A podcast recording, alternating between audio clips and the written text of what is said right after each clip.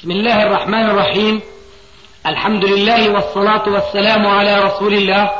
أما بعد فهذا أحد أشريطة سلسلة الهدى والنور من الدروس العلمية والفتاوى الشرعية لشيخنا محمد ناصر الدين الألباني حفظه الله.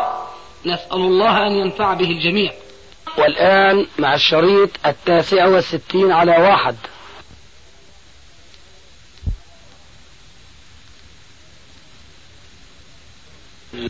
إطلاق الكلام بالنسبة للبنك الإسلامي فضلا عن البنك الإسلامي لأن المعاملات لا تساق مساقا واحدا ولا يعطى لها حكم واحد. لكن أنا في الواقع مرة سئلت هذا السؤال فأجب بجواب موجز فقلت البنك الإسلامي لما قيل لي شو رأيك فيه قلت للسائل شو رأيك في المجتمع الإسلامي؟ فسكت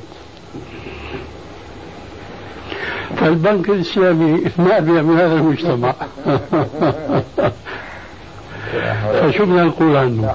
تصديقا لقولك في قراءة اخو لي بيشتغل في البنك الإسلامي؟ عشان يبني مبارك. فبقول شلون هي؟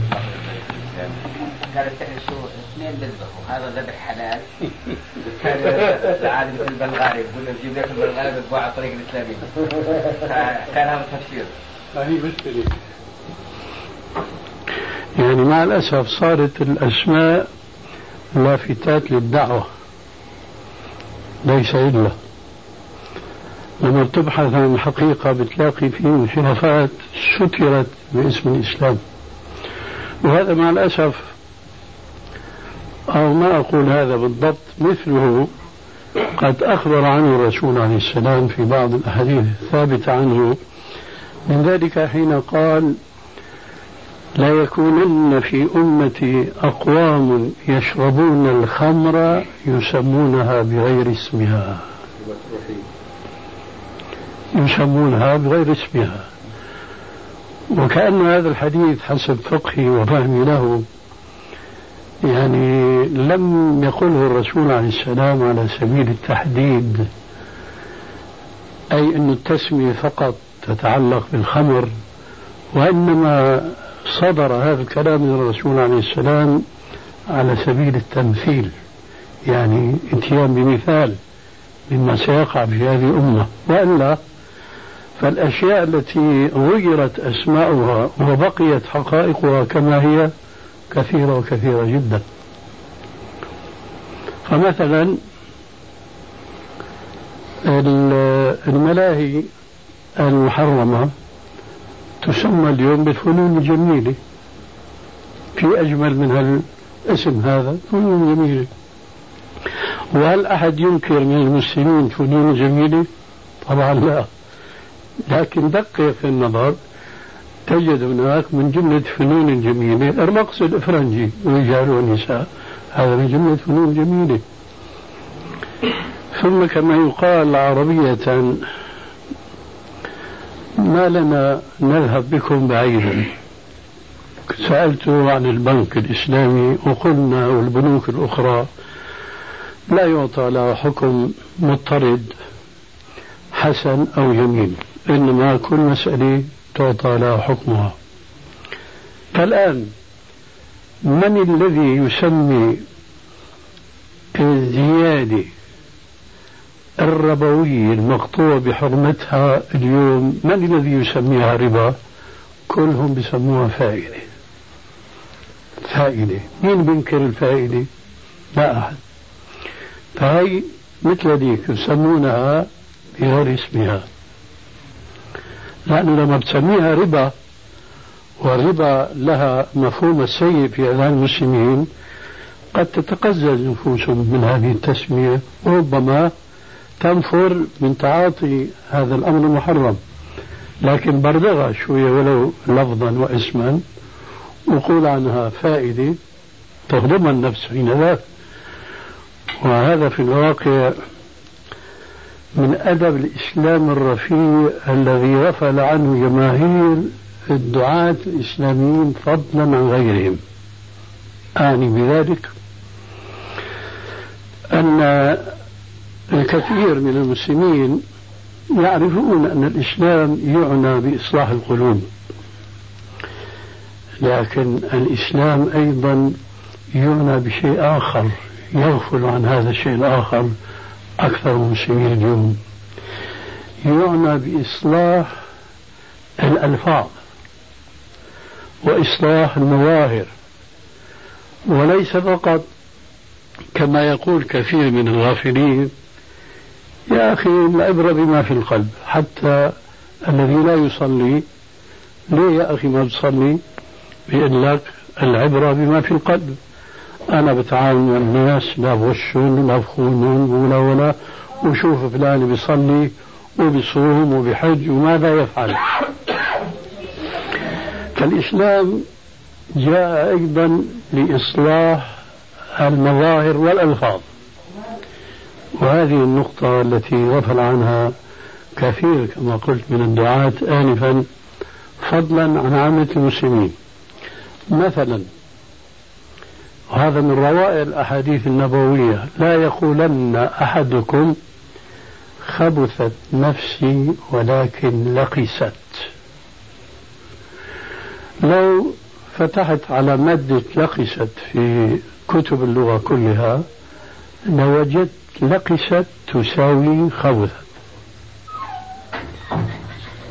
لكن الرسول عليه السلام يقول لا يقولن أحدكم خبثت نفسي لكن ماذا يقول؟ لقست. إيش الفرق؟ الفرق في اللفظ بس. تلك خبيثة معروفة خبثها أما هذه لقست فلطيفة.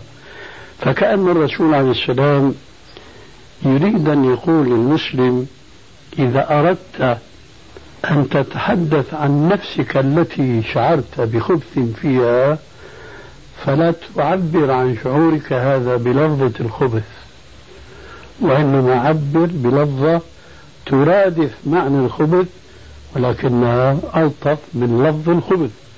فقل لقست نفسي يعني نفسي ما هي طيبة ما هي رضية إلى آخره. وهذا يصل معنا إلى قضايا أهم بكثير مما يتعلق بالشخص المسلم. حينما يريد أن يتحدث عن نفسه فما يقول خبثت نفسي لكن لقست. ينتقل الموضوع إلى الذات الإلهية. وهذا الموضوع طبعا له مراتب ودرجات. لابد أنكم جميعا تسمعون عن طائفة تعرف بالصوفية وعن علم أو سلوك يعرف بالتصوف. وهذا التصوف طبعا أهله المنتمون إليه أيضا هم درجات فمنهم من اشتط وخرج عن الإسلام باسم التصوف الإسلامي خرج عن الإسلام كما تخرج الشعر من العجين لماذا؟ لأنهم تأولوا وفسروا آيات من القرآن الكريم بالتفاسير هي والفلسفة الإلحادية شيء واحد. أولئك الذين يعرفون عند علماء المسلمين بأهل وحدة الوجود. هم الذين يقولون كما يقول الدهريون ولكن بألفاظ غير ألفاظ الدهريين. يقولون أنه ليس هناك إلا واحد. فالكون الذي نراه هو هو الله اللي بيسموه المسلمين الله. لذلك بيسموهم أهل الوحدة. المسلمين بيقولوا لا إله إلا الله. ففي نفي وفي إثبات. في نفي لكل مؤله بغير حق ثم الإثبات لله الحق سبحانه وتعالى. أما أولئك الصوفيون فيقولون لا هو إلا هو. ثم بيختصروها وجعلوها وردا لهم. هو هو هو هو. وعليكم السلام ورحمة الله وبركاته. أهلا وسهلا. ونحن على ما اتفقنا. عزيز بدون قيام.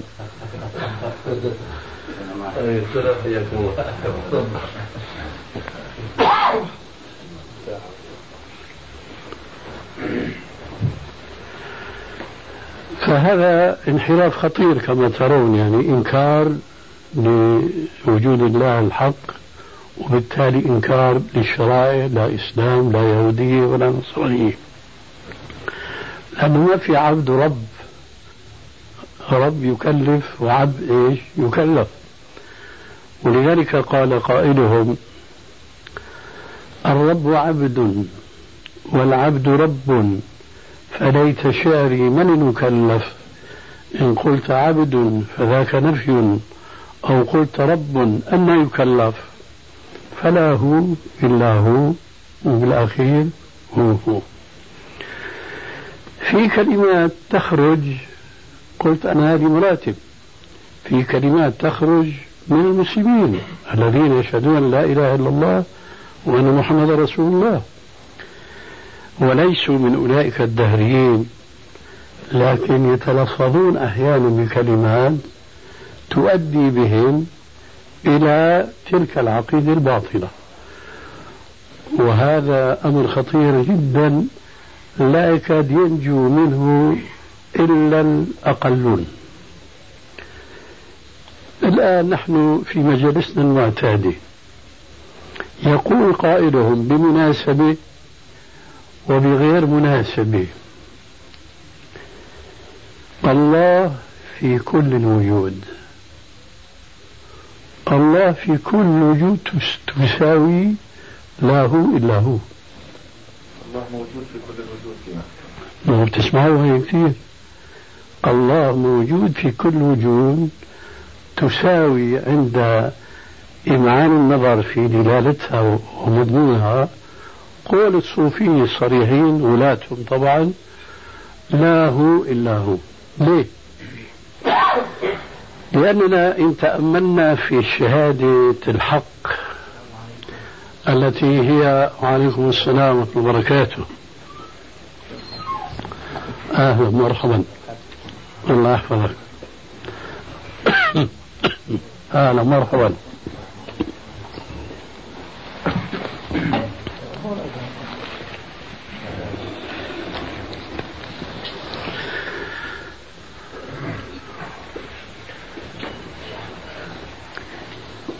حينما يقول المؤمن حقا لا إله إلا الله فهو يثبت وجودين. لا إله إلا الله. ينفي الآلهة الباطلة هي معدومة ولا موجودة؟ التي عبدت من دون الله طبعا موجودة. في القرآن عن قوم نوح وقالوا لا تذرن آلهتكم ولا تذرن ودا ولا سواع ولا يغوث ويعوق نسرا هذون آلهة عبدت من دون الله. ولذلك لما بعث الله عز وجل نوحا عليه السلام إلى قومه كان أن أمرهم بأن يعبدوا الله وحده. فإذا لا إله نفي للآلهة الباطلة وهي موجودة. إلا الله إثبات للوجود الحق وهو الله تبارك وتعالى.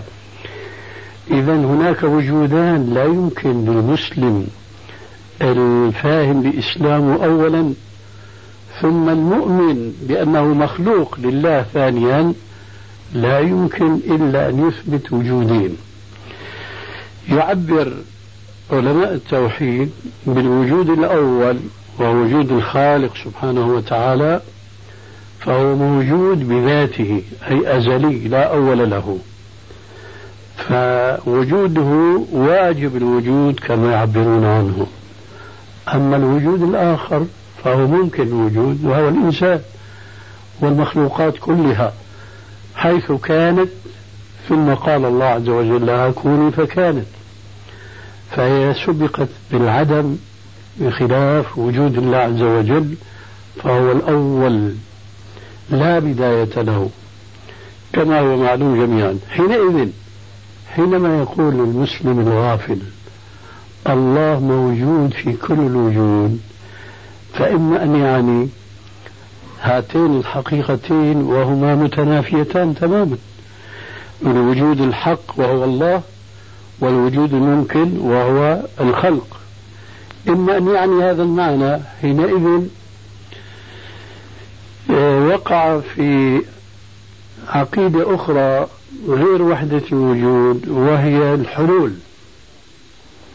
تعرفوا مثلا بعض الطوائف الإسلامية يعتقدوا بأن الله بحل في بعض الأشخاص المعظمين بزعمهم. مثلا عندنا في سوريا العلويين والإسماعيليين الإسماعيليين يمكن تقرأ عنهم الشيء الكثير اللي كان الآغا تبعهم كان كل سنة يوزن بوزن ذهب في أمريكا فبيعتقدوا أن هذا الإله يتقمصه يحل فيه. هذا اسم الحلول. هذا أخص من وحدة الوجود التي تكلمنا عليها آنفا. وحدة الوجود شيء لا انفصال بعضه عن بعض. أما الحلول فالله منفصل وبائن عن خلقه كما يقول العلماء لكن يحل ويتقمص بعض البشر. زعموا طبعا. فإذا كان هذا الذي يقول الله موجود في كل وجود يعني وجودين فمعنى ذلك أن أحدهما حل في الآخر. فبدل ما يحل في شخص حل في الكون كله وهذا طبعا كفر. لا يشك في ذلك مسلم إطلاقا. وإن كان يعني المعنى الأول الله موجود في كل وجود أي لا خالق ولا مخلوق هناك إنما هو شيء واحد فهذا أكبر وأكبر ترى هالمسلمين اللي بيصوموا معنا وبيصلوا معنا وبنقتدي وراءه إلى آخره؟ لما يقول قائلهم الله موجود في كل وجود. ترى يعني أحد المعنيين؟ هل يعني الوحدة المطلقة عند الصوفية أي لا خالق ولا مخلوق؟ أو يعني الحلول أن الله خلق الكون ثم حل فيه؟ ما أعتقد أن مسلما يعتقد هذه العقيدة أو تلك. إذا لماذا يقولون هذه الكلمة؟ لماذا لا يتأدبون بأدب الرسول عليه السلام الذي يقول لا يقولن أحدكم خبثت نفسي ولكن لقست. معنى خبثت هي لقست ولقست هي خبثت لكن الرسول أراد منا أن نتحدث عن أنفسنا بألفاظ لطيفة وإن كان المعنى هو نفسه. فما بالنا نحن حينما نتحدث عن ربنا تبارك وتعالى؟ في هذه الحالة لا يجوز أن نتكلم بكلمة توهم الكفر وتوهم الضلال. كثيرا ما حينما يطرح مثل هذا البحث يكون أكثر الجالسين في الواقع بينتبهوا كأنه كانوا في غفلة. لكن بعضهم بيقول لك نحن ما نقصد أن الله تبارك وتعالى بذاته حال في مخلوقاته كلها. ونحن ما قلنا إنهم يقصدون هذا لانهم قصدوا هذا هذا بحث ثاني يكون كفر. لكن نحن بحثنا في تهذيب الألفاظ. إذا ماذا تقصدون؟ الله موجود في كل وجود يعني علمه. آه جميل. الله بعلمه بلا شك محيط وهو بكل شيء محيط تبارك وتعالى. لكن التعبير إذا خطأ. بدك تقول تتحدث عن علم الله فبتقول أحاط بكل شيء علما. نص في القرآن الكريم. أحاط بكل شيء علما. لا تخفى عليه خافية في الأرض ولا في السماء. لا تقول الله اللي هو آه، عبارة عن الذات الإلهية المتصفة بكل صفات الكمال. والمنزه عن كل صفات النقصان لا تقل الله موجود في كل مكان. الله موجود في كل وجود لكن تقول أحاط بكل شيء علما. فهذا البحث إذا كان في سبيل إيش؟ إصلاح الألفاظ. وعليكم السلام ورحمة الله وبركاته. أهلا مرحبا. مرحبا سيدي. أهلي مرحبا.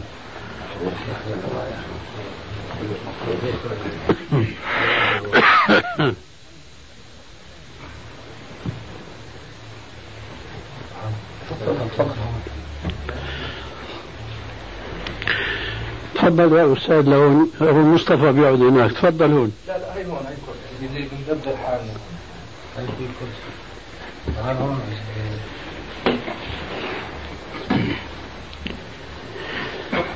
فإذا وضح ما قصدت إليه من أن من مقاصد الشارد تهذيب الألفاظ أيضا. فبدل ما نقول الله موجود في كل وجود الله موجود في كل مكان ونحن نقصد علمه نقول أحاط بكل شيء علما لأن العبارة الأولى الله موجود في كل وجود تتصل بعقيدة غلاة الصوفية الذين يقولون لا هو إلا هو فليس هناك خالق ومخلوق وكما قال قائلهم لما عبد المجوس النار ما عبدوا إلا الواحد القهار لأنه نار جنة خالق مخلوق كل هذه أشياء يعني لا حقيقة لها. وباختصار قولهم لا هو إلا هو. كل ما يقولون كل ما تراه بعينك فهو الله. كل ما تراه بعينك فهو الله. فإذا لا ينبغي لمسلم أن يتكلم بكلمة يضطر بعدها إلى أن يتأولها. قلها صريحة وليس بعد القرآن أفصح منه أحاط بكل شيء علما. أما تتكلم بكلمة تقول بعد ذلك والله أنا بقصد كذا وكذا. قال عليه الصلاة والسلام وهذا من تأديبي إيانا. لو أطعناه لنجحنا. لا تكلمن بكلام تعتذر به عند الناس. لا تكلمن أي لا تتكلمن بكلام تعتذر به عند الناس. ورواية أخرى أقصر من هذه إياك وما يعتذر منه. إياك وما يعتذر منه. فلا تقل الله موجود في كل مكان والله موجود في كل وجود. حيجيك اعتراضات وانتقادات لا قبل لك بردها. سيقال لك المكان الذي يضطر المسلم أن يدخله مرتين أو ثلاثة. ويتمنى أن لا يدخلوا ذلك المكان. هل ربك هناك أيضا؟ وقيس على ذلك الكهاريز والمجاري وإلى آخره ما يقول المسلم بهذا إذا اسحب كلامك هذا لا تقوله. هنا هو الكلام ذو شجون كما يقال. فماذا نعتقد؟ وماذا نقول؟ بدل قولنا الله في كل مكان. أي حينما نتحدث عن الذات الإلهية التي يعبر عنها بلفظة الجلالة الله اسم الذات هذا معروف لدى المسلمين جميعا. قول بعضهم الله في كل مكان عرفنا أن هذا خطأ. وأن المقصود به العلم فنقول ليكن تعبيرك صحيحا. إذا كنت تقصد العلم الإلهي فتقول أحاط بكل شيء علما. لكن إذا أردنا نتحدث عن الله عز وجل عن الذات الإلهية فماذا نقول؟ لقد جاء عن أحد السلف الأئمة وهو بالذات عبد الله ابن المبارك من كبار شيوخ إمام السنة الإمام أحمد رحمه الله جاء بعبارة جمعت فأوعت. قال الله تبارك وتعالى فوق عرشه بذاته وهو بائن من خلقه وهو معهم بعلمه. جاء في الجملة الأخيرة وهو معهم بعلمه البحث السابق أحاط بكل شيء علما. لكن الآن في مبتدأ الكلام يتحدث عن الذات الإلهية. فيقول الله تبارك وتعالى فوق عرشه بذاته. أخذ هذا من آيات كثيرة وكثيرة جدا في القرآن الكريم. الرحمن على العرش استوى. إليه يصعد الكلم الطيب والعمل الصالح يرفعه. الحديث المشهور ارحموا من في الأرض يرحمكم من في السماء. وهذا الحديث كأنه اقتباس من قوله تبارك وتعالى أأمنتم من في السماء أن يخسف بكم الأرض فإذا هي تمور؟ أم أمنتم من في السماء أن يرسل عليكم حاصبا فستعلمون كيف نذير؟ فالإمام عبد الله بن مبارك شيخ الإمام أحمد يعبر عن هذه الآيات وغيرها مما جمعه حافظ دمشق الحافظ الذهبي في رسالة خاصة وهي مطبوعة سماها العلو للعلي الغفار. جمع في هذه الرسالة الآيات التي تدندن فوق هذه الصفة للذات الإلهية وهي صفة العلو المطلق. الآيات والأحاديث وأقوال الصحابة وآثار السلف ومنهم أقوال الأئمة الأربعة. كلهم يدندنون حول ما جمعه عبد الله المبارك في هذه الكلمة. الله تبارك وتعالى فوق عرشه بذاته بائن من خلقه أبطل الحلول هو مستغني وهو الغني عن العالمين. لكن ذلك العلو الذي لا يمكن العقل البشري أن يدركه وأن يتصوره لا يعني أنه تخفى عليه خافية. قال لا وهو معهم بعلمه. فهذه الجملة الموجزة جمع فيها عشرات الآيات والأحاديث وأقوال السلف حتى تكون عقيدة المسلم عقيدة صحيحة بعيدة عن القول بوحدة الوجود وبعيدة عن القول بالحلول الذي يقول به بعض الفرق الضالة. الله تبارك وتعالى فوق عرشه بذاته بائن من خلقه وهو معهم بعلمه. إذا جرنا إلى هذا البحث وربما يكون أطلنا إطالة يمكن آه، حصل منها بعض الإملال لكن العلم هي طبيعته. تحتاج إلى شيء من الصبر حتى يتلقى الإنسان المسلم العلم. جرنا إلى ذلك أنه لا يجوز تسمية الربا بالفائدة. إنما نسميها كما سماها الله عز وجل حتى تظل هذه الكلمة تعمل عملها في قلوب المؤمنين بخلاف كلمة الفائدة فالفائدة هذه مباحة يعني. ولذلك صارت الفائدة اليوم لا يكاد يحس بتحريمها أكثر المتعاملين بالربا إلا من عصم الله وقليل ما هم. يا الله تفضل.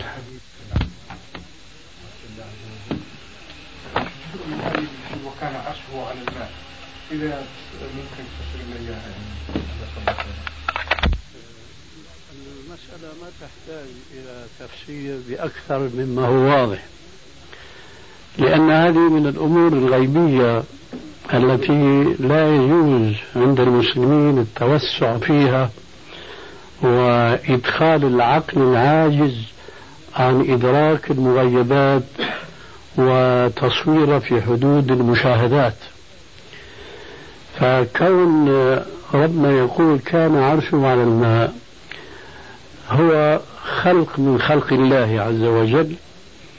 كان العرش ولا يزال على الماء لكن هذا بلا شك لا يعني أن الماء قديم أزلي لا أول له وأن العرش أيضا قديم أزلي لا أول له. لأنه كل ما سوى الله عز وجل فهو مخلوق مسبوق بالعدم. فربنا عز وجل حينما يتحدث في القرآن الكريم عن هذه الحقيقة الخلقية الغيبية عن الناس يخبرنا بأن العرش ليس على السماء أجرام وإنما على الماء. وليس إلا هذا في الآية. وكثير من الناس اليوم آه، بيتأولوا النصوص القرآنية ببعض الاكتشافات العلمية.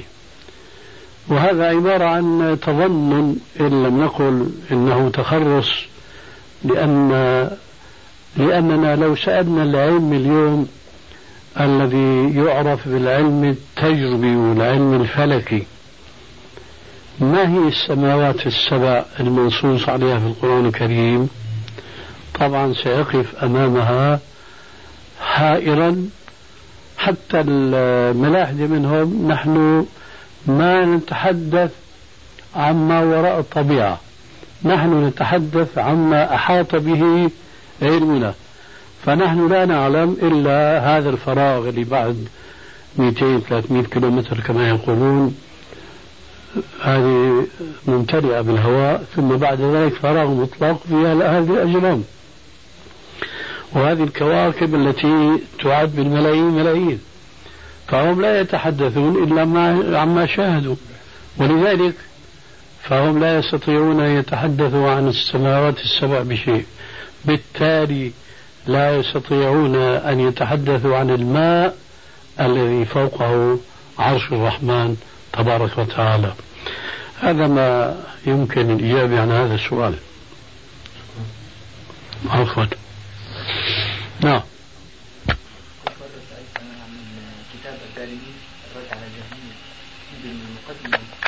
كلام عن الجهمية حديث هاي الحل بس يعني ربط بين الجهمية وهلا نعم.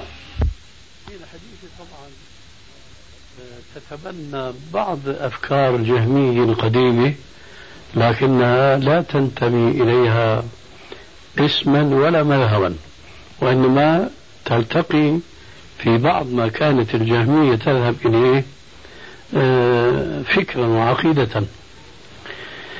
ولاة الجهمية الحقيقة يلتقون مع القائلين بوحدة الوجود لأنهم لا يصفون الله عز وجل بالصفات التي جاء ذكرها في القرآن الكريم. ينفون عنه الصفات. وإذا نفوا عنه الصفات عطلوه يعني حكموا عليه بعدم الوجود. كما يقول الدهريون تماما. هذول غلاة الجهمية. دونهم طبقة من الجهمية ينكرون ما سبق ذكره آنفا من أن الله عز وجل فوق مخلوقاته كلها. ويصرحون بما يصرح به عامة المسلمين مع أنهم لا يقصدون ذلك المعنى الذي يقصده أولئك الجامية. يصرحون بأن الله عز وجل في كل مكان. فكثير من الناس اليوم حتى الكتاب ونحو ذلك ممن لم يدرسوا العقيدة الإسلامية الصحيحة يقولون بهذه الكلمة. وينفون أيضا عن الله عز وجل آه، صفات أخرى كثيرة. منها مثلا يقولون على الرغم من تصريح القرآن بقوله عز وجل وكلم الله موسى تكليما يقولون بأن الله لا يتكلم. هذا من عقيدة الجهمية. ووافقهم على ذلك المعتزلة كلهم. فالمعتزلة يصرحون بأنه ليس من صفات الله الكلام. وهذا سبب هذا الإنكار حديثا وقديما هو تسليط العقول كما أشرت آنفا إلى أمور غيبية. وغيب الغيوب هو الله تبارك وتعالى. فلا يجوز نحن أن نكيف صفات الله عز وجل بالكيفية التي نحن نعرفها يعرفنا يعرف بعضنا من بعض. مثلا الكلام. نحن الكلام نعرفه لابد من جهاز معروف هو الفهم هو اللسان هو الحلق هو, هو أسنان أضراس. إذا نقص شيء من هذه الآلات التي خلقها الله في الإنسان صار الكلام شوي غير طبيعي.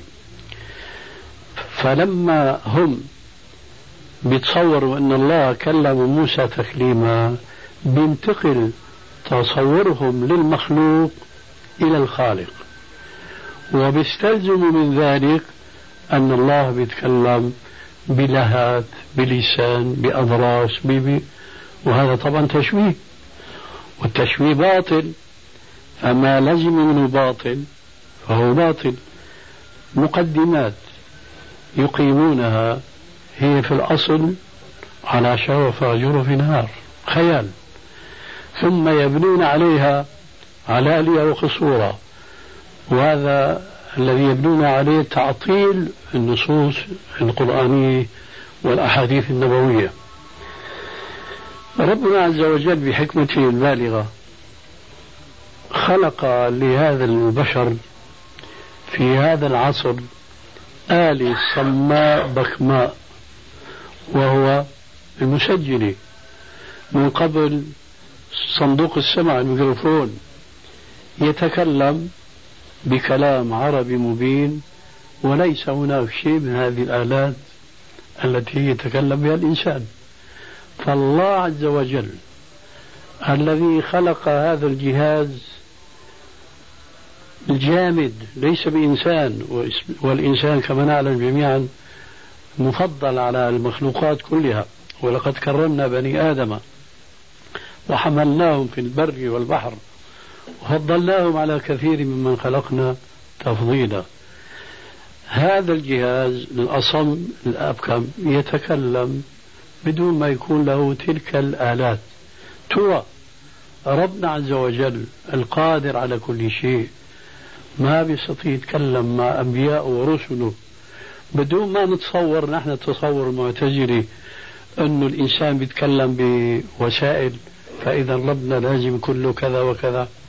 حاشاه ولذلك يقول عز وجل في القرآن الكريم جمعا بين ما يقول العلماء الإثبات لصفات الله وتنزيها لهذه الصفات أن تشابه صفات المخلوقات فيقول سبحانه وتعالى ليس كمثله شيء وهو السميع البصير.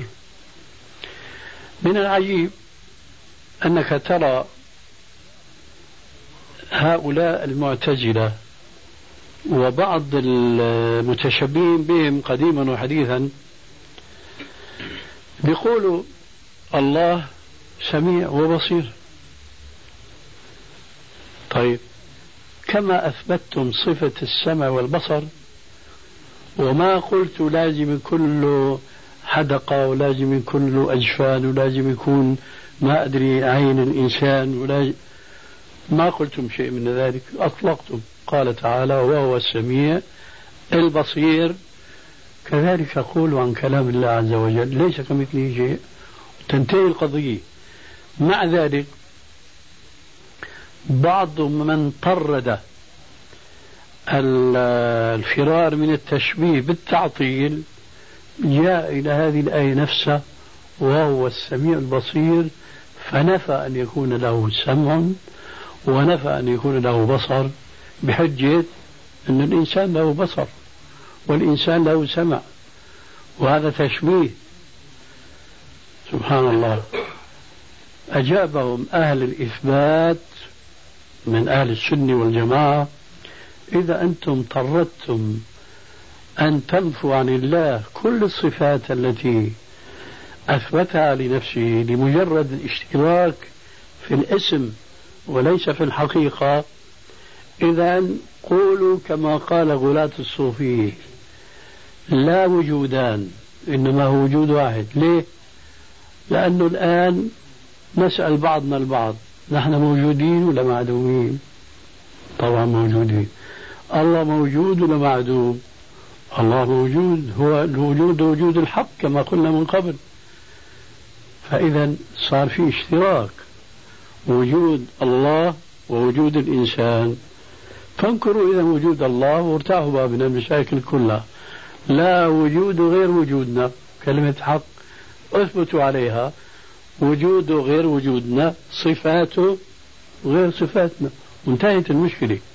فمنقول كلامه ليس ككلامنا بصره ليس كبصرنا. سمعه كل ما أثبت الله عز وجل له من صفات هي لا تشبه صفات المخلوقات كما في الآية السابقة ليس كمثله شيء وهو السميع البصير إذا جهمية العصر الحاضر هم الذين يلتقون مع الجهمية الأولين في إنكار بعض صفات الله. أولئك نفوا صفات الله كلها. هؤلاء يشتركون مع الجهمية القديمة في إنكار بعض الصفات باسم التنزيه. لكن حقيقة التنزيه أن نثبت لله عز وجل ما أثبته لنفسه دون تكييف ودون تشبيه. وبهذه المناسبة يقول ابن قيم الجوزية رحمه الله كلمة حق وهي العلم قال الله قال رسوله قال الصحابة ليس قال الصحابة ليس بالتمويه ما العلم نصبك للخلاف سفاهة بين الرسول وبين رأي فقيه كلا ولا جحد الصفات ونفيها حذرا من التعطيل والتشويه كلا ولا جحد الصفات ونفيها حذرا من التعطيل والتشبيه. فنفي الصفات خوفا من التشبيه والتعطيل هذا مذهب المعتزلة الذين هم فرع من الجهمية ومذهب بعض المعاصرين اليوم ممن يلتقون مع أولئك في بعض ما أنكروا من الصفات. ويحضرني أيضا بهذه المناسبة قصة وقعت لشيخ الإسلام ابن تيمية رحمه الله في زمانه والحقيقة أنه كان عالما فذا في إحاطته بعلم الكتاب والسنة زايد معرفته بعقائد الفرق المخالفة بما فيه من فلاسفة الذين ينكرون الشرائع. فكان من مزاياه الشجاعة التي قلما توجد مع الأسف في أهل العلم. فشكوه إلى الوالي في دمشق يومئذ بأن هذا يعتقد كذا وكذا يرمونه بالتشبيه. فعقد له مع الشيوخ مجلس مناظرة فسمع الأمير من كل من الشيخ والجماعة. الجماعة ينكرون بعض الصفات منها أن يكون الله عز وجل فوق مخلوقاته. وسمع من الشيخ آيات كثيرة ذكرنا نحن آنفا بعضها. ومما ذكر حديث يعرف عند علماء الحديث بحديث الجارية وهذا الحديث رواه الإمام مالك من أئمة الأربعة كما تعلمون في موطئه والإمام أحمد في مسنده والإمام مسلم في صحيحه بالسند الصحيح عن رجل. فيقول معاوية هذا يحدث عما وقع له في أول إسلامه. قال صليت وراء النبي صلى الله عليه وآله وسلم يوما. فعطس رجل بجانبي. فقلت له يرحمك الله هو يصلي. قال فنظروا إلي هكذا. فقال أو هو قال فقلت وثكل أميا. عم يصلي الرجال. وثكل أميا ما لكم تنظرون إليه هو حديث عهد بالإسلام مش متعلم أحكام الصلاة كما ينبغي فمش داري هو أن الكلام في الصلاة يفسدها ويبطلها. ولذلك صاحب بعادة الأعراب ورفع عقيرته وثكل أمياه ما لكم تنظرون إليه شو عامل أنا معكم؟ الجماعة يضربون على أفخاذهم تسكيتا له. بلا شك الرجل صلى وما درى كيف صلى بده يعرف شو ذنبه. لكن بلا شك بصورة عامة بيفهم أنه الجماعة ما عملوا المعاملة إلا أنه مخطئ. ولذلك هو بقى بتصور الآن أنه هذا النبي هل صلى خلفه؟ ترى ماذا سيفعل به؟ وإذا به يفاجأ كما هو الأمر الطبيعي من الرسول عليه السلام فلما قضى رسول الله صلى الله عليه وسلم الصلاة أقبل إلي فوالله ما قهرني ولا كهرني ولا ضربني ولا شتمني. وإنما قال لي إنما هذه الصلاة لا يصدر فيها من كلام الناس. إنما هي تسبيح وتكبير وذكر وتلاوة القرآن. هذا كل شيء فعله معه. ولا شك أنه الواحد منا لما يبدو أنه أخطأ خطأ مع رجل كبير بتصور أنه هذا الكبير بده ينهره بده يقهره. وإذا به يفاجأ بما هو المفروض واللائق بالرجل كما قال تعالى ولو كنت فظا غليظ القلب لانفضوا من حولك وإذا به لا يرى منه إلا التعليم وكأنه لم يصنع شيئا. لا يصلح فيها شيء من كلام الناس إلى آخره. فلما رأى هذا اللطف وهو يشعر الآن بأنه بحاجة إلى يتعلم فأخذ يلقي السؤال على الرسول عليه السلام بعد السؤال والرسول يجيبه. فقال يا رسول الله إن منا أقواما يأتون الكهان النجمين العرافين اللي بيسمون البصارة. قال فلا تأتوهم. بكلام موجد شرح معروف عند العلماء. قال يا رسول الله إن منا أقواما يخطون. خط يعني ضرب الرمل. إن منا أقواما يخطون. فقال عليه السلام قد كان نبي من الأنبياء يخط فمن وافق خطه خطه فذاك. هذا يسميه العلماء بالتعليق بالمحال. يقول الرسول عليه السلام لهذا السائل السلام عليكم. وعليكم السلام ورحمة الله وبركاته. تفضل. المقصود بالخط سيدي كيف؟ واضح شو كلمة خط. الرمل يا أستاذ بيكتبوا على الرمل. بعض النجمين بيستعملوا الرمل كوسيطة في زعمهم لاكتشاف المغيبات ما في عندكم هيك شيء؟ طاير؟ بصارة براد أيوه أيوه هيك بصارة. كان يستعمل الطريقة هاي؟ كان أحد الأنبياء استعمل الطريقة؟ ما هو جيد في في الكلام. قد كان نبي من الأنبياء يخط فمن وافق خطه خطه فذاك قلت آخر ما قلت أن هذا يسميه العلماء بالتعليق بالمحال أي عن البيان. أي أن الله عز وجل كان قد جعل لنبي من الأنبياء السابقين الضرب على الرمل وسيلة من الوسائل الخاصة به لاكتشاف بعض المغيبات. لذلك قال عليه السلام لهذا السائل لما قال له إن فينا أقواما يخطون. كان جوابه قد كان نبي من الأنبياء يخط فمن وافق خطه منكم خط ذاك فذاك أي المصيب لكن هذا شو تعليق المحال هذا مستحيل لأن تلك كانت معجزة لذلك النبي. قد كان نبي من الأنبياء يخط فمن وافق خطه خطه فذاك. قال يا رسول الله إن منا أقواما يتطيرون. قال فلا يصدنكم. التطير التشاؤم معروف هذا.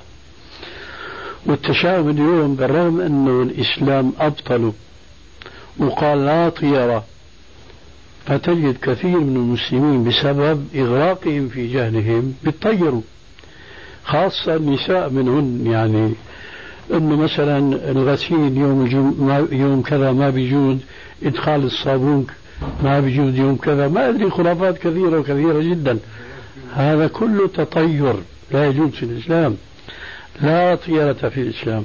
قال إن منا اقواما يتطيرون. قال فلا يصدنكم.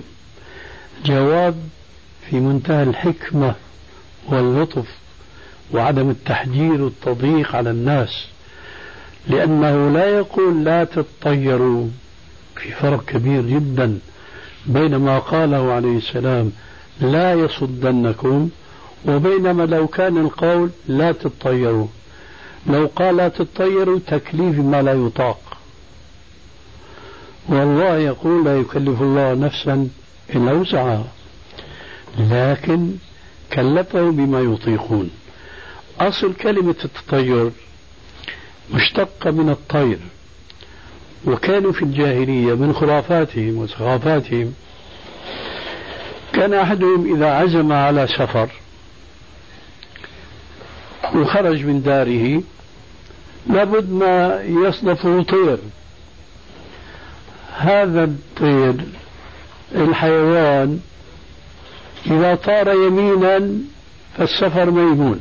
في زعم هذا الإنسان يا ترى أيما أحون هذا الإنسان ولا ذاك الحوين. إذا طار هذا الطير وهو الطير نفسه لو سئل لماذا طرت يمينا؟ ما يدري. إذا طار يمينا فسفر ميمون وإذا طار شمالا فسفر مشؤوم. هذه عادة الجاهلية طار شمال رجل بيته كل التخطيط اللي وضعه في هذا السفر يبطر بمجرد طيران الطير شمالا ويسارا. فالرسول عليه السلام أبطل هذه الطيرة لكن ما أبطلها كشيء يصدر من الإنسان فجأة دون تفكير دون تخطيط. وعليكم السلام ورحمة الله. لكن أبطل التجاوب مع الطيرة. أبطل التجاوب مع طيرة فقال لا يصدنكم. مثلا إنسان أيضا عزم على سفر خرج من بيته أخذ الشنطة معه إلى آخره وإذا واحد يتخانق مع الثاني ويتخاصم معه بيقول له الله لا يوفقك. تيجي طق في أذنه. يتشائم منها. بيرجع لكن إذا كان مسلم متأدب بأدب الرسول ما بيرجع. كلمة اجت على الطائر مثل ذاك الطير. شو له تأثير؟ ما له تأثير. لذلك قال عليه السلام لا يصدنكم. فأنت سمعت كلمة منها تشاءم لا تتجاوب معها. كونك تشاءم يا أول وهلة ما عليك مؤاخذة. لكن إذا تجاوبت معها فهنا تأتي المؤاخذة. قال إن منا أقوام يتطيرون قال فلا يصدنكم الآن يأتي الشاهد. قال يا رسول الله عندي جارية ترعى غنما لي في أحد. فسطى الذئب يوما على غنمي. افترس. الذئب ما شاء الله من غنم هذا الرجل. قال وأنا بشر. أغضب كما يغضب البشر. فصككتها صكة. وين كنت غافلي نايمة إلى آخره حتى سطى الذئب على غنمه طبعا هو صك هذه الصكة ثم نزل. لذلك يقول في تمام سؤاله وعلي عتق رقبة. كأنه يقول أعتقها يجوز لي كفارة. قال ائت بها. فلما جاءت قال لها عليه الصلاة والسلام أين الله؟ قالت في السماء. قال لها من أنا؟ قالت أنت رسول الله. قال لسيدها اعتقها فإنها مؤمنة. يقول أهل العلم عرفت ربها في السماء كما قال علمت من في السماء إلى آخر الآية ذكرناها آنفا. وعرفت أن محمدا عبده ورسوله في الأرض. فشهد لها بالإيمان وقال لسيدها اعتقها فعتقك إياها وفاء لنذرك أن تعتق رقبة. الشاهد كنا في قصة ابن تيمية مع المجلس الاختبار والمناقشة والمناظرة. فذكر ابن تيمية من هذه الأحاديث ما شاء الله من الحديث اللي والحمد لله لا يزال يعني شائعا على ألسنة الناس. الراحمون يرحمهم الرحمن ارحموا من في الأرض يرحمكم من في السماء. سمع كلام ابن تيمية قال الله قال رسول الله مثل ما قال ابن القيم في الشعر السابق العلم قال الله قال رسوله قال الصحابة ليس بالتمويه ما العلم نصبك للخلاف سفاهة. ما العلم نصبك للخلاف سفاهة بين الرسول وبين رأي فقيه كلا ولا جحد الصفات ونفيها حذرا من التعطيل والتشبيه سمع ابن تيمية يثبت وجود الله وأنه فوق المخلوقات كلها.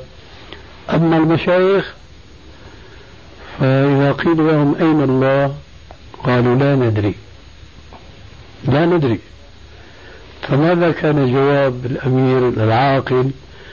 قال هؤلاء قوم أضاعوا ربهم.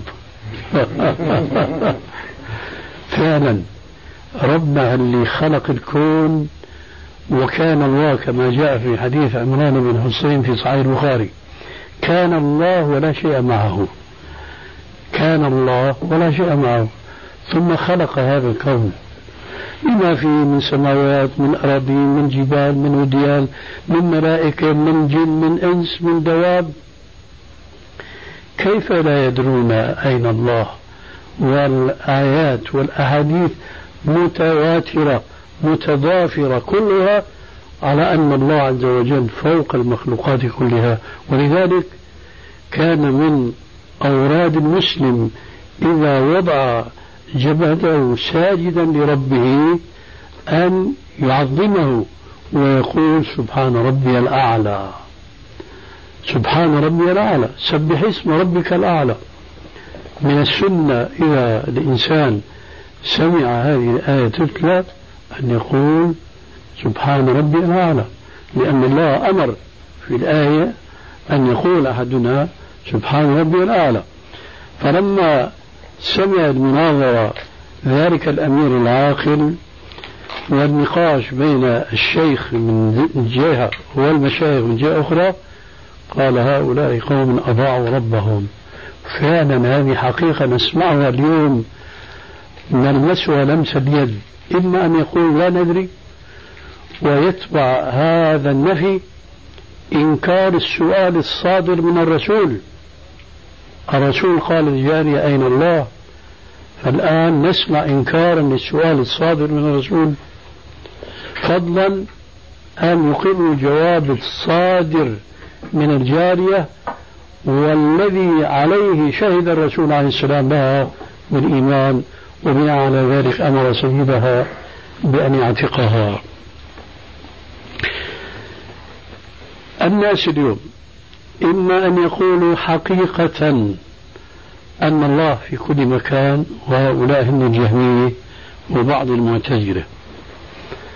وأما أن يقولوا جواب عن سؤال الرسول الجارية أين الله؟ لا ندري.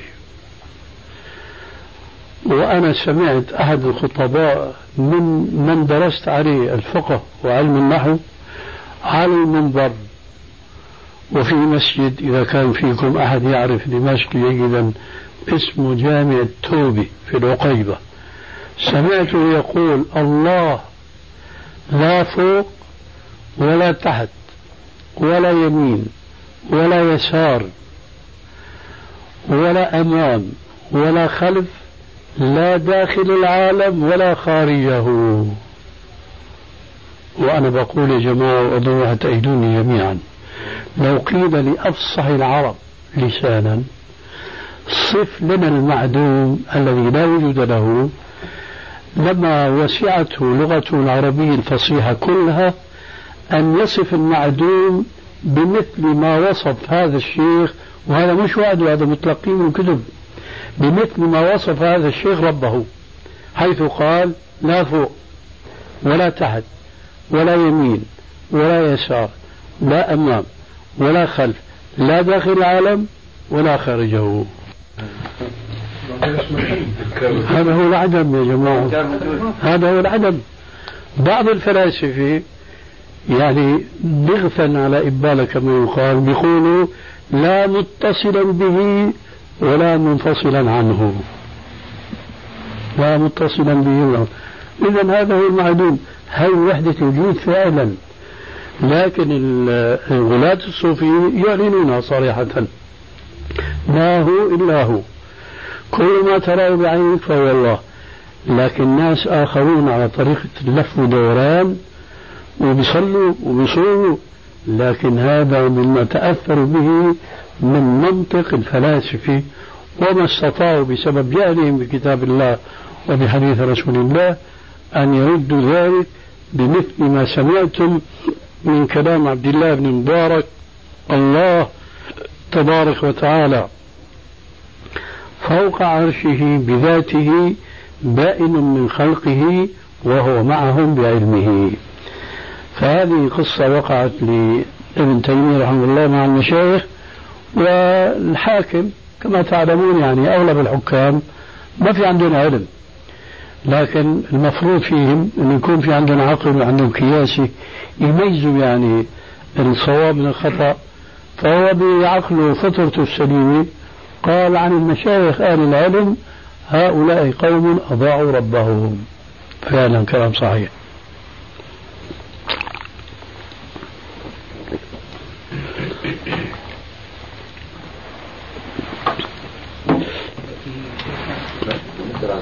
التعليق على كلمة التعطيل والنفي. شو الفرق الفارق بين التعطيل والنفي. النفي قد يقترن مع التعطيل بمعنى واحد يعني. نفي الصفة. لكن النفي بيكون صريح. التعطيل بيلعب حول الآية وبيتأولها فبيعطل الله عن هذه الصفة.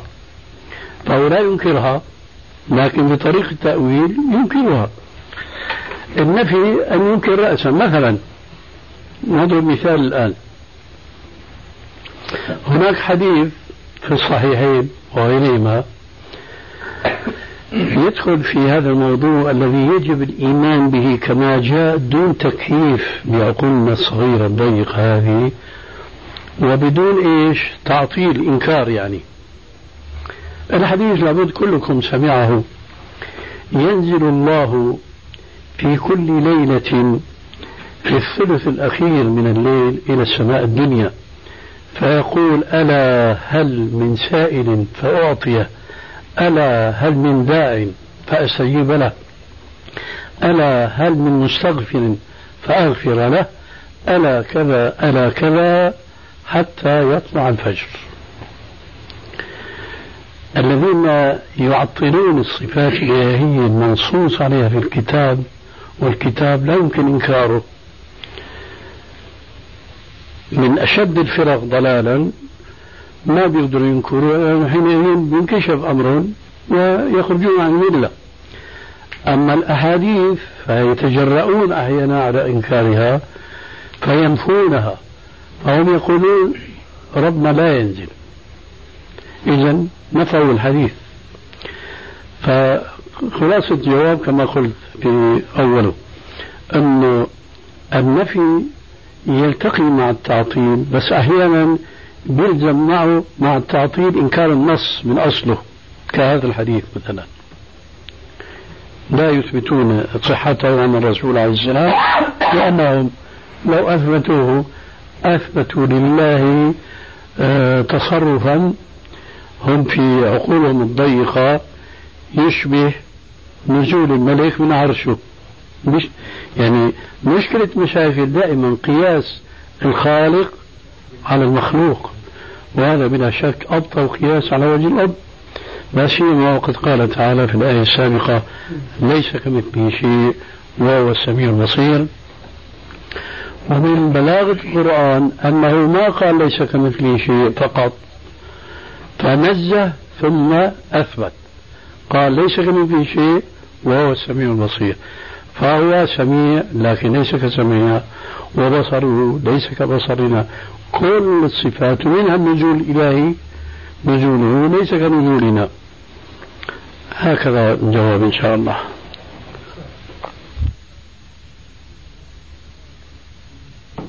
تفضل هل وجود الله كوجودنا قبل شوي كنت عم تحكي انه وجوده؟ ليس كوجودنا أي نعم. اذا الأمام والخلف فوق وتحت هاي من صفات وجودنا طبعا فلماذا استغربناها عن الله؟ يعني لا. استغربنا من يقول لا، لا، اذا معدوم. الاستغراب بارك الله فيك. من جهة وصف لله. أنت لو أخذت العبارة كلها من أولها إلى آخرها أظن أنه راح تجد نفسك لست بحاجة إلى السؤال. الله الآن من هنا بدء الكلام.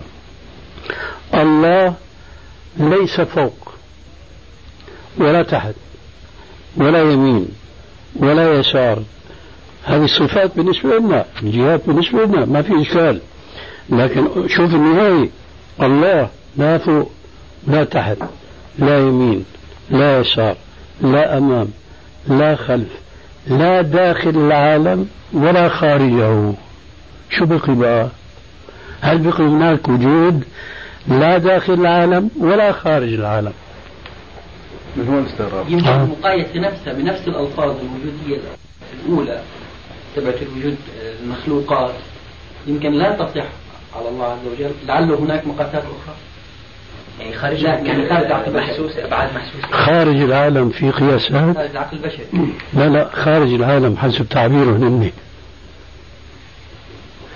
يمكن أحكي لك القصة وقعت معي في منى منذ عشر سنين في موسم الحج.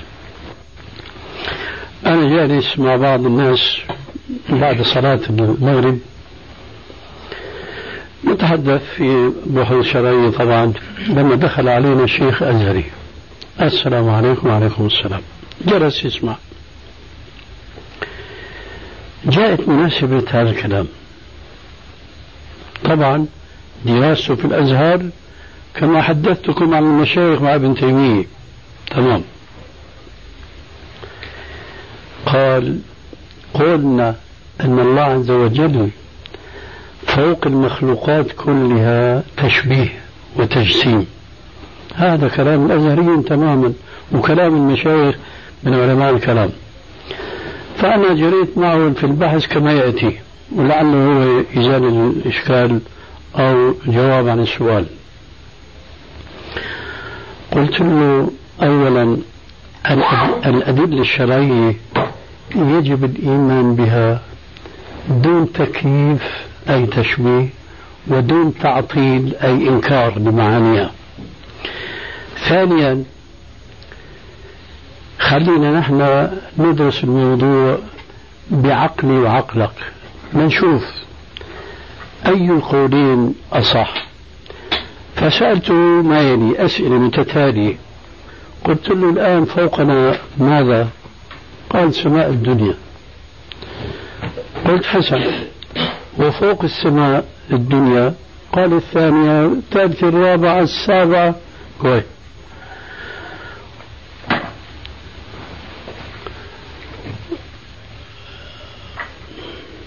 لعلي فاتني شيء. سألته قبل قلت له الكون المخلوق محصور؟ ولا لا نهاية له. قال لا محصور لأنه مخلوق قلنا له حسن ازرع هذا في بالك. ثم سألته فوق السماء السابعة فوق السماء السابعة إيش في قال العرش. قلت له حسن.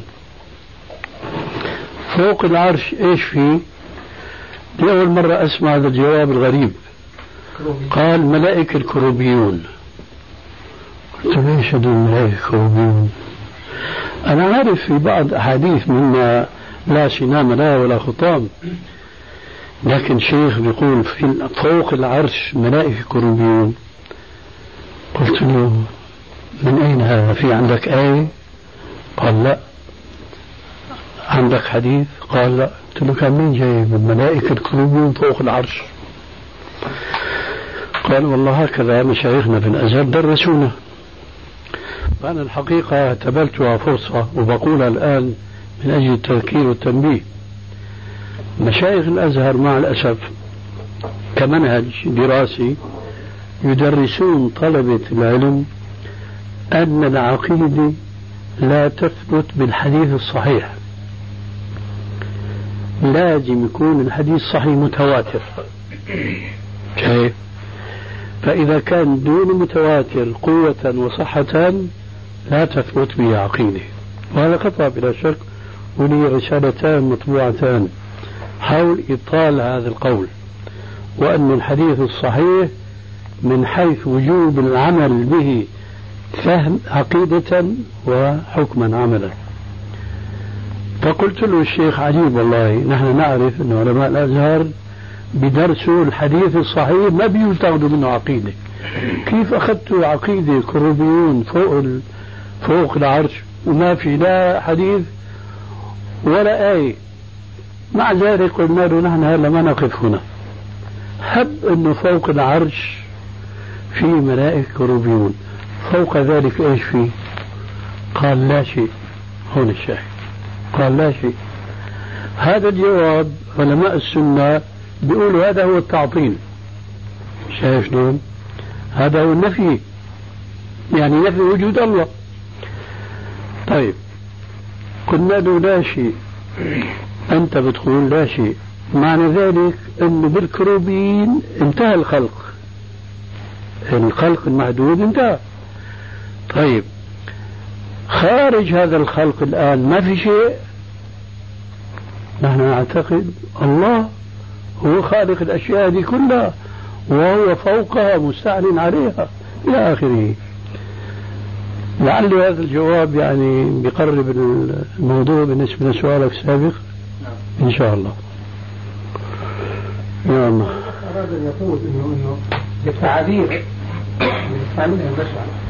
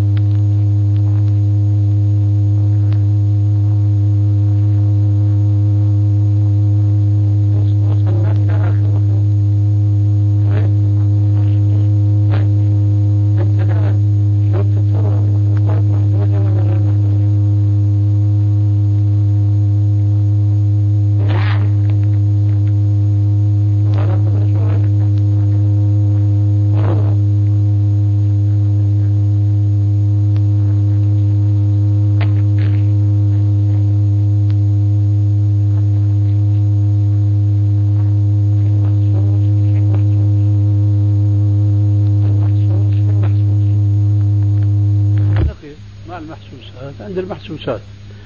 لكن وراء المحسوس ما نتكلم أبدا. لكن في حدود النص نحن نريد بهذه المقدمات إبطال تعطيل هؤلاء. أنه بيقول لك إذا قلت الرحمن العرش استوى حددته جسمته جعلته في مكان. لك يا جماعة اتقوا الله. المكان الآن تذكرت الاستدراك اللي استدركته. أن المكان مشتق من إيش؟ من الكون. فالمكان مخلوق. المكان مخلوق. هذا الكون هو مكان. طيب. فلما انتهى هذا المكان لما انتهى هذا الخلق إيش وراء نفس الازهري إيش وراء؟ قال لا شيء. في مكان؟ قال لا لأن المكان من الكون. فما بقى هناك في مكان؟ فخلصنا من المحسوسات والمعدودات الآن. نحن نتكلم كنا في حدود ما نعلم من الماديات. فبعد ذلك ارجع معنا أنت وغيرك لحتى تتضح لكم القضية القضية. ذكرنا حديث عمران بن حسين آنفا. كان الله ولا شيء معه. هذه عقيدة يؤمن بها كل مسلم. شو معنى لا شيء معه؟ لا شيء يعني لا خلق. ثم خلق الله الخلق. خلق العرش خلق إلى آخره. طيب. كان الله ولا شيء معه. هل كان في كون؟ طيب هذا قولنا. فهو الآن كما يقول بعض الصوفية لكن يعني معنى آخر غير صحيح. فهو الآن من حيث الحيثية التي نتكلم فيها كما كان؟ فهو لم يكن في مكان فهو الآن ليس في مكان. لماذا إذا أنتم يا مسلمون؟ تتهموا السلف الصالح الذين يثبتون لله كل صفات الكمال ومنها صفة العلو المطلق. مش العلو المادي صفة العلو المطلق.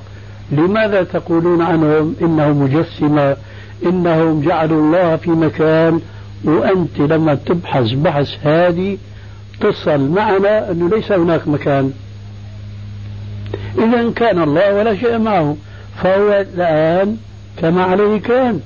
لكن هو فعال لما يريد فعال لما يشاء يخلق يحيي ويميت بيده ميزان القص إلى آخره.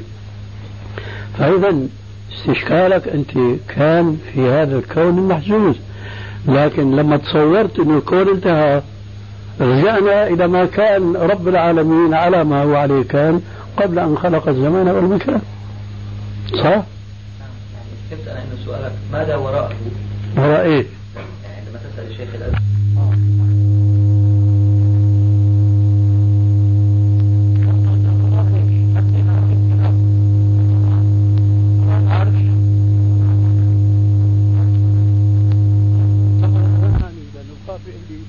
بدل ميكروبيين في مكاريه مثلا فما دام انتهى الخلق خلاص انتهينا معناه هذا أخي من باب يعني إقناع المناظر لك من نفس كلامه. انه أنت بتقول إنه اللي بيقولوا الرحمن عشر سوا جعلوه في مكان. طيب هات نشوف. المكان من الكون اي نعم. وكان وهو مسبوق بالعدم اي نعم. طيب إيش فوق؟ سماء أولى ثانية وصلنا العرش ووصلنا للملائكة تبعه الكروبيين. طيب بعد ذلك إيش في؟ لا شيء. اذا لا مكان. اذا لا مكان. فكان الله ولا شيء معه. أي لم يكن في شيء مخلوق لأنه غني عن العالمين. فالله عز وجل هو الآن كما عليه كان قبل أن خلق المكان والزمان. هذه العقيدة اللي بنسميها نحن العقيدة السلفية. هي العقيدة الفطرية التي لا يقبل العقل سواها إطلاقا حينما توضح له على طريقة القرآن الكريم والسنة. وفي الحقيقة أذكر قصة. كنت مسافر من إدلب إلى اللاذقية. عندي كان سيارة صغيرة. ف لما خرجنا من إدلب وإذا بشخص مبين عليه أجنبي بيعطي الإشارة شو بيسموها؟ ها؟ هذول شحادين يعني على الأصول. شحذي ركوب. والله أنا ماشي بالسيارة كان معي بجنبي شخص فلفت نظري كنت قطعته. قلت لصاحبي شو رأيك نرجع ناخذه نبين عليه أجنبي ونتسلى معه في الطريق؟ قال ما في مانع. رجعنا القخرة وإذا هو الخبيث مخبي امرأتين. معه الظاهر؟ زوجته وبنته. صاروا ثلاثة. على كل حال مكان فاضي. ركبناهن. بدنا ما نبحث معه نقطع الطريق يعني. كما يقال عن نكسة إنه قال عدو الآخر إنه مسافرين. يا بتقطعني يا بقطعك. كيف تقطع يعني بالحديث. وصلنا معه لهالموضوع بالذات. لما شرحنا له العقيدة هذه قال هذا هو المعقول. أن الله عز وجل فوق المخلوقات مش داخل المخلوقات. هن طبعا كنصارى ما في عندنا العقائد الموجودة عندنا بصريح القرآن والسنة لكن قصدي الفطرة تتقبل. هالعقيدة السليمة لكن لما بتجيهم إشكالات والشبهات لأكثر الناس يحاروا أمامها وما يستطيعون لها جوابا. لكن المتمكن في كتاب الله وفي حديث رسول الله صلى الله عليه وسلم. وأس ذلك كله ليس كمثل شيء. انتهت المشكلة. نعم. بدي هل ممكن نفهم من كلامك يعني هل يجوز مناظرة الملاحدة مثلا والفلاسفة بالمراد يعني. طبعا الله. الله سن هذه السنة. طيب. قال قال لهم مثلا أم خلقوا من غير شيء أم هم الخالقون؟ لكن طبيعة الحال هل اللي بده يناظرهم بده يكون كما يقولون عندنا في الشام أدحاله؟ أولا لازم يكون عارفا بكتاب الله عالما بكتاب الله وبحديث رسول الله صلى الله عليه وسلم ثم يعلم كيف تؤكل الكتف. يعني بيعرف يصول ويجول مع المبطلين دول حتى يظهر حقه على باطله. وإلا إنسان يمكن ما بيعرف من دينه إلا ما وجد عليه آباء وأجداده بده يقعد يناقشهم بده يناقشهم يعني بالعقل المجرد.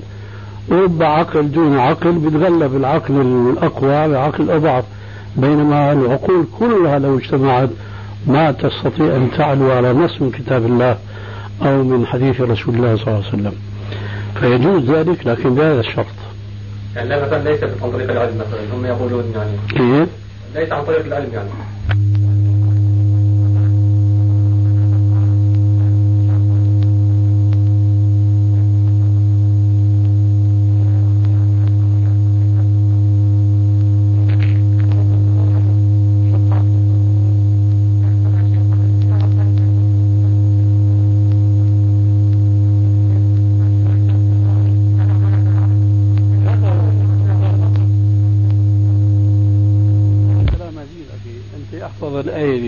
ذكرت لك إياه أم خلقوا من غير شيء أم هم الخالقون؟ هذا جواب للشيوعيين والماديين والدهريين جميعا. لابد ما يثبت المادة. لابد ما يثبتها. طيب هذه المادة شو قوتها؟ شو شو صفاتها؟ شو شو إلى؟ المادة ساوت هيك والمادة ساوت. سبحان الله. طيب نحن بنسايرهم في التعبير نحن وإياكم نلتقي على كلمة سواء. أنه في شيء لا أول له. صحيح ولا لا؟ في شيء لا أول له. عندنا وعندهم لكن نحن نترجح عليهم بالعقل أيضا فضلا عن النص. نحن نقول هذا الشيء قادر مش عاجز. نقول هذا عليم ما نقول جاهل. نقول حكيم ما نقول أحمق إلى آخره. ولا شك أن العقل يقبل هذه الصفة أن توصف هذه المادة التي تفجر منها هذه المخلوقات التي إلى اليوم يعني يزدادون حيرة في دقة تركيبها وصنعها إلى آخره. كيف يقال هذا من مادة عمياء صماء بكماء إلى آخره؟ لذلك هلا الدهريين غلبوا على أمرهم لأنه العقل تحرر. هم يقولون بالمادة أزلية شو الفرق أنتم بتنكروا علينا أنه نقول الله أزلي. أنتم تقول معنا في هذا لكن نحن نتميز عليكم أن الله عز وجل له كل صفات الكمال ومنزه عن كل صفات النقص. أنتم بتقولوا المادة ساوت كذا وكذا فأحيانا توصفوها بصفة جيدة القدرة مثلا لكن مع ذلك توصفوها إذا أنكم صفون هذه المادة هي ترى تنظر تسمع كل هذه الصفات لا يصفونها. طيب مو مشكلة مجادلة هؤلاء لكن إذا أراد الإنسان يتعمق معهم حينئذ يحتاج إلى أن يعرف آه، نصوص الكتاب والسنة. اي والله في مجال؟